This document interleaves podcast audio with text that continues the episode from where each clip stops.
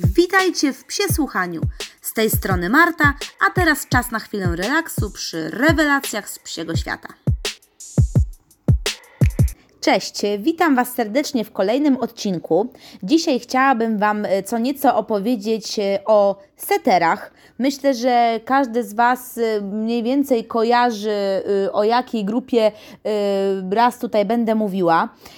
Najczęściej chyba wszyscy kojarzą tego rudego, czyli mahoniowego setera irlandzkiego.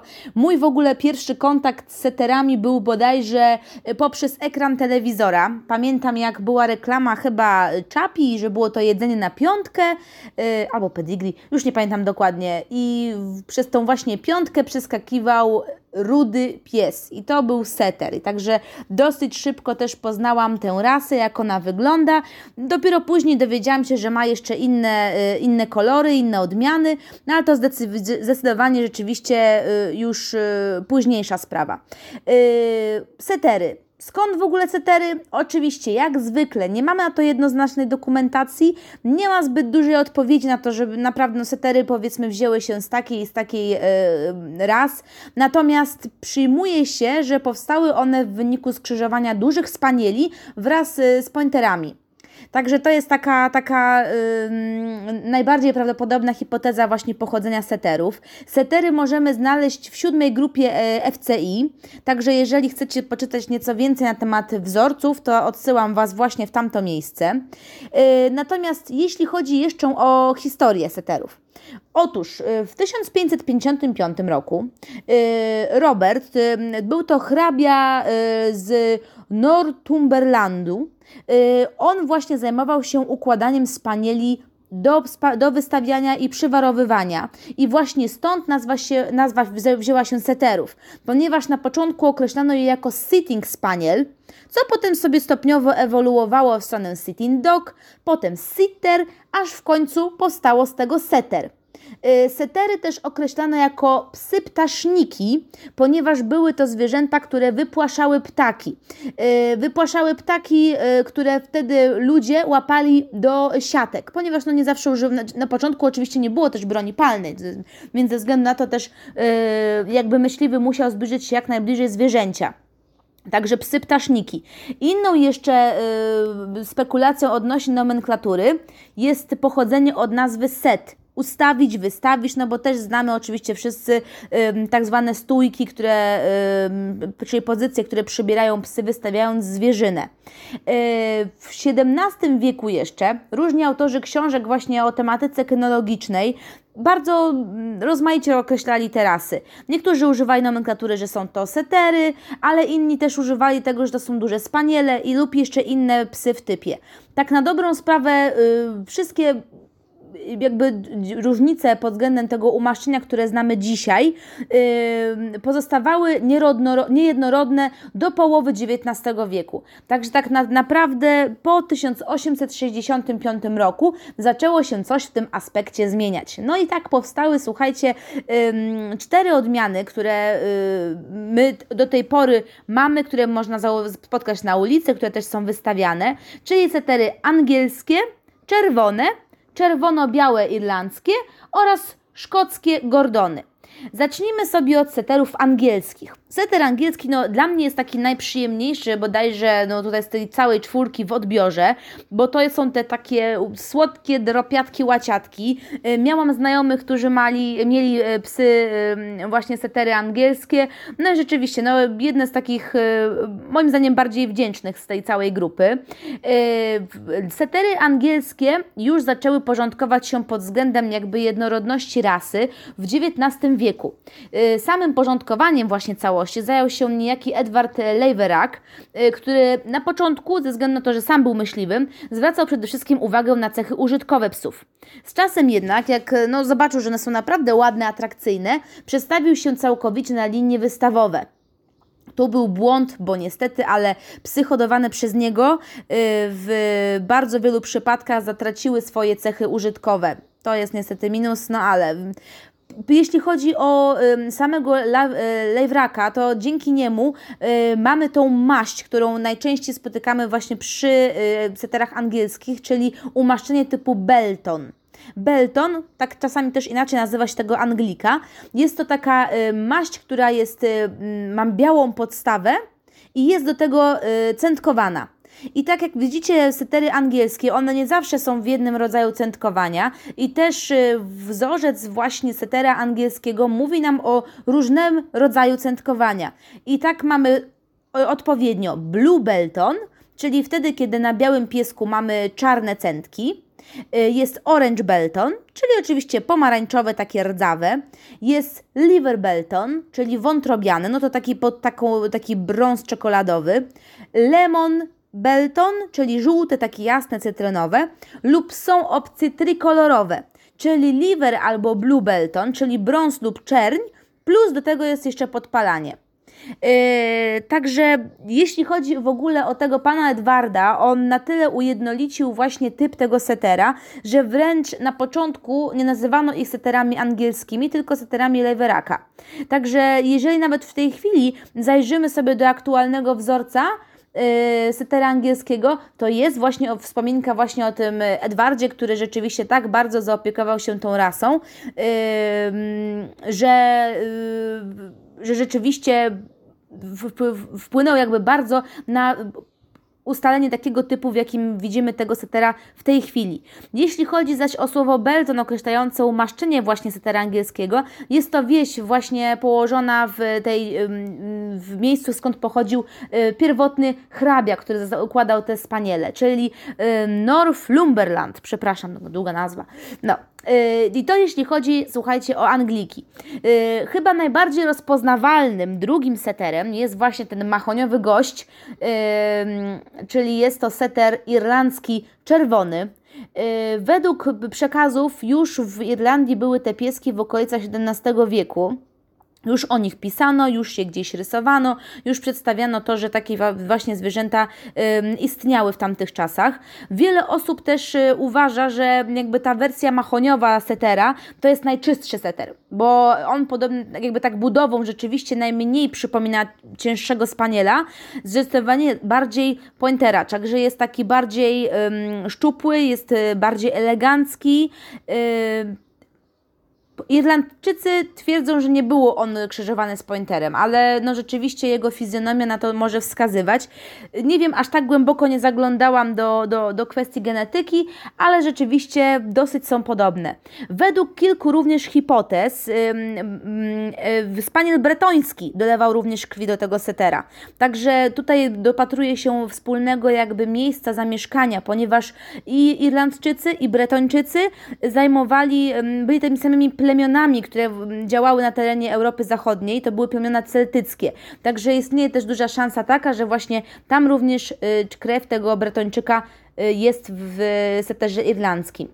Od XIX w ogóle wieku mamy jakby tą nomenklaturę seter irlandzki, no i potem oczywiście, jak wszyscy odkryli już y, pod nazwą Irish Setter, rozpoczyna się kariera wystawowa. Oczywiście ta niestety sprawia podobnie jak w przypadku Anglika, że traci setter irlandzki y, sporo swoich umiejętności legawca. Y, legawiec w ogóle, a propos, legawiec to jest dosyć często tutaj, często pojawiające się określenie przy tego typu psach jak właśnie setery, więc też chciałabym Wam powiedzieć o co w ogóle chodzi z legawcem. Więc legawiec to jest jakby forma psa myśliwskiego, y, który wystawia zwierzynę przy użyciu górnego wiatru. Także jeżeli pies typu legawiec wytropił zwierzynę, to w tym momencie przylegał jak najbardziej do ziemi. Stąd też nazwa, prawda? Natomiast y, człowiek wtedy mógł podejść jak najbliżej. To Wam właśnie wcześniej mówiłam a propos psów y, ptaszników, że człowiek musiał podejść jak najbliżej, ponieważ nie miał w ręku broni palnej, więc na takiego zwierzaka musiał zarzucić sieć, żeby go złapać. Dopiero wtedy, kiedy pojawiła się broń palna, dopiero wtedy potrzebne okazało się aportowanie zwierzyny, więc podejrzewam, że też stąd właśnie wzięły się aportery. Yy, obecnie ogólnie legawce, no to wyżły pointery, setery, też niektóre spaniele. No i teraz jak gdyby o wiele częściej widać jednak taką stójkę, czyli wy, mm, wystawianie zwierzyny yy, nie, przy, nie w przyleganiu do ziemi. No, a to tak na, na marginesie. Yy, jeśli chodzi o setery irlandzkie, jeszcze wracając do tych czerwonych, to w pewnym okresie były one niemalże na równi ilościowo razem ze swoją wersją czerwono-białą. I dopiero od 1882 jest, y, założono klub Irish Red Setter Club. I od tego momentu jakby hoduje się oddzielnie rzeczywiście tego y, rudo-czerwonego, y, rudo-czerwonego setera y, w, z większym jakby takim tutaj pietyzmem. Od tego roku zaczęto się nim zajmować. Oczywiście, no cóż to mówić o tych seterach, wszyscy myślę, że je kojarzą. Y, nie widzę ich teraz tak dużo na ulicy, ponieważ zdecydowanie widzę, że siły rozłożyły się też na inne setery, natomiast no myślę, że większość z nas y, kojarzy kojarzy często też nawet mianem setter określa tylko i wyłącznie tą rudą wersję. Ale, no właśnie, tutaj nam się kłania trzecia wersja, również irlandzki yy, setter, tylko tym razem czerwono-biały. Yy, rzeczywiście yy, rzadszy, yy, mi na początku, powiem szczerze, nawet nie wyglądał na setera. Dopiero potem rzeczywiście, jak się przypatrzyłam kiedyś, kiedyś, to rzeczywiście zauważyłam, że jest bardzo podobny. Możliwe, że to ta strzałka biała na pysku troszeczkę daje złudzenie optyczne. Niemniej, jak najbardziej są to setery i one jako pierwsze w ogóle przed tymi czerwonymi mahoniowymi były bardziej popularne. Także yy, dopiero później czerwone zyskały jakby coraz większy rozgłos i doprowadziły niemalże do upadku całej wersji czerwono-białej. I tak w 1944 w Irlandii powstał specjalny klub, dzięki któremu chciano jakby uratować e, wersję czerwono-białą. Nadal niestety mało szczeniąt przychodziło na świat. Rzeczywiście to były y, ilości do 10 w, w skali roku. Także już w latach 70. Irish Kennel Club e, dał cały program hodowlany, który mm, pomagał w odrestaurowaniu rasy. No i dało to radę. Rzeczywiście do całego tego programu hodowlanego dołączyło się FCI, które w 1989 e, uznało setera w ogóle za odrębną rasę, tego setera biało-czerwonego, prawda? E, natomiast no, jeżeli popatrzymy na nie, no to oprócz wiadomo najbardziej wyraźnej cechy, czyli Y, barwy sierści, no to różni się tym, że setery czerwono-białe mają nieco wyżej osadzone, szersze i krótsze uszy. Y, włosy na kończynach i ogonie są krótsze. Budowa jest bardziej masywna i krępa. Y, I co jeszcze warto zwrócić uwagę, to kolory kolory rzeczywiście setera czerwono-białego muszą być wyraźnie od, od siebie odcięte. Nie ma tutaj miejsca na jakieś właśnie yy, dropiate części, centkowane, jakieś dereszowate. Nie ma też miejsca właśnie na barwę typu Belton, która jest zarezerwowana tylko dla Anglików. Yy, tutaj rzeczywiście musi być y, czysto odcięty kolor, bez żadnych domieszek. E, podobno też irlandzki ten setter czerwono-biały jest też o wiele lepszy użytkowo od y, wersji mahoniowej. Może ma na to wpływ kwestia y, tego wygaszania tej użytkowości ze względu na eksterier, nie wiem, może. No w każdym razie chodziły takie słuchy na ten temat. No, dobrze. I ostatni, słuchajcie, setter, który mm, dzisiaj u nas zagości na antenie, to jest y, setter szkocki Gordon. Yy, również tak samo jak i pozostałe setery już jest informacja o jego istnieniu wcześniej. Yy, tutaj z kolei o Gordonach mówi się już w XVIII wieku. Podkreślano fakt tego, że nie są może one super szybkie, ale z kolei są bardzo wytrzymałe, wytrzymalsze od innych wersji seterów. Yy, nazwa pochodzi od lorda Aleksandra Gordona, który yy, mieszkał w północno-wschodniej Szkocji, dokładnie w Banffshire. Yy, on w 1820 roku rozpoczął swoją hodowlę. Wszyscy słyszeli tylko wielkie legendy o tym, jakie ma niesamowite Gordony, piękne piękne, podpalane, z lśniącą czarną sierścią. Natomiast okazuje się, że prawdopodobnie był to jeden wielki szwindel, ponieważ współczesne mu osoby też ze środowiska kynologicznego, nawet odwiedzającego, nigdy nie widzieli takich psów u niego. Także yy, prawdopodobnie było to kłamstwo. Yy, tym bardziej, że w, po śmierci tego Gordona yy, rozsprzedawano jego psy. No i tam się okazało, że chyba bodajże dwójka jest czarno podpalana, jeden jeden był czarnokolorowy, a reszta była w ogóle w rozmaitych kolorach sierści. Także nie do końca jest to prawda a propos ujednolicenia tego typu. Tak naprawdę właściwie hodowla czystej rasy tego Gordona rozpoczęła się po śmierci y, tego pana. bo w 1837 roku. Yy, I dopiero wtedy zajęto się tą rasą, bardziej zwracano na nią uwagę, no i rozpoczęła się jakby bardziej planowa hodowla. Yy, wzorzec Gordona rzeczywiście bardzo fajnie i bardzo dokładnie określa y, kolor, czyli rozmieszczenie dokładne mm, podpalania. Zezwala tylko na malutkie białe plamki, ewentualnie umieszczone gdzieś na, na piersi psa i to jest jedyne, jakie może być odstępstwo kolorystyczne. Rzeczywiście ten szkocki Gordon to zwraca uwagę takim pięknym, nasyconym kasztanowym podpalaniem. No to uważam, że w ogóle przy seterach jest naprawdę fajne, że one mają te swoje kolory y, bardzo nasycone. Myślę, że że jakby w tym momencie nie sposób jest pomylić e, tego psa z żadnym innym, dzięki nawet między innymi temu, że ma bardzo wyraziste y, kolory.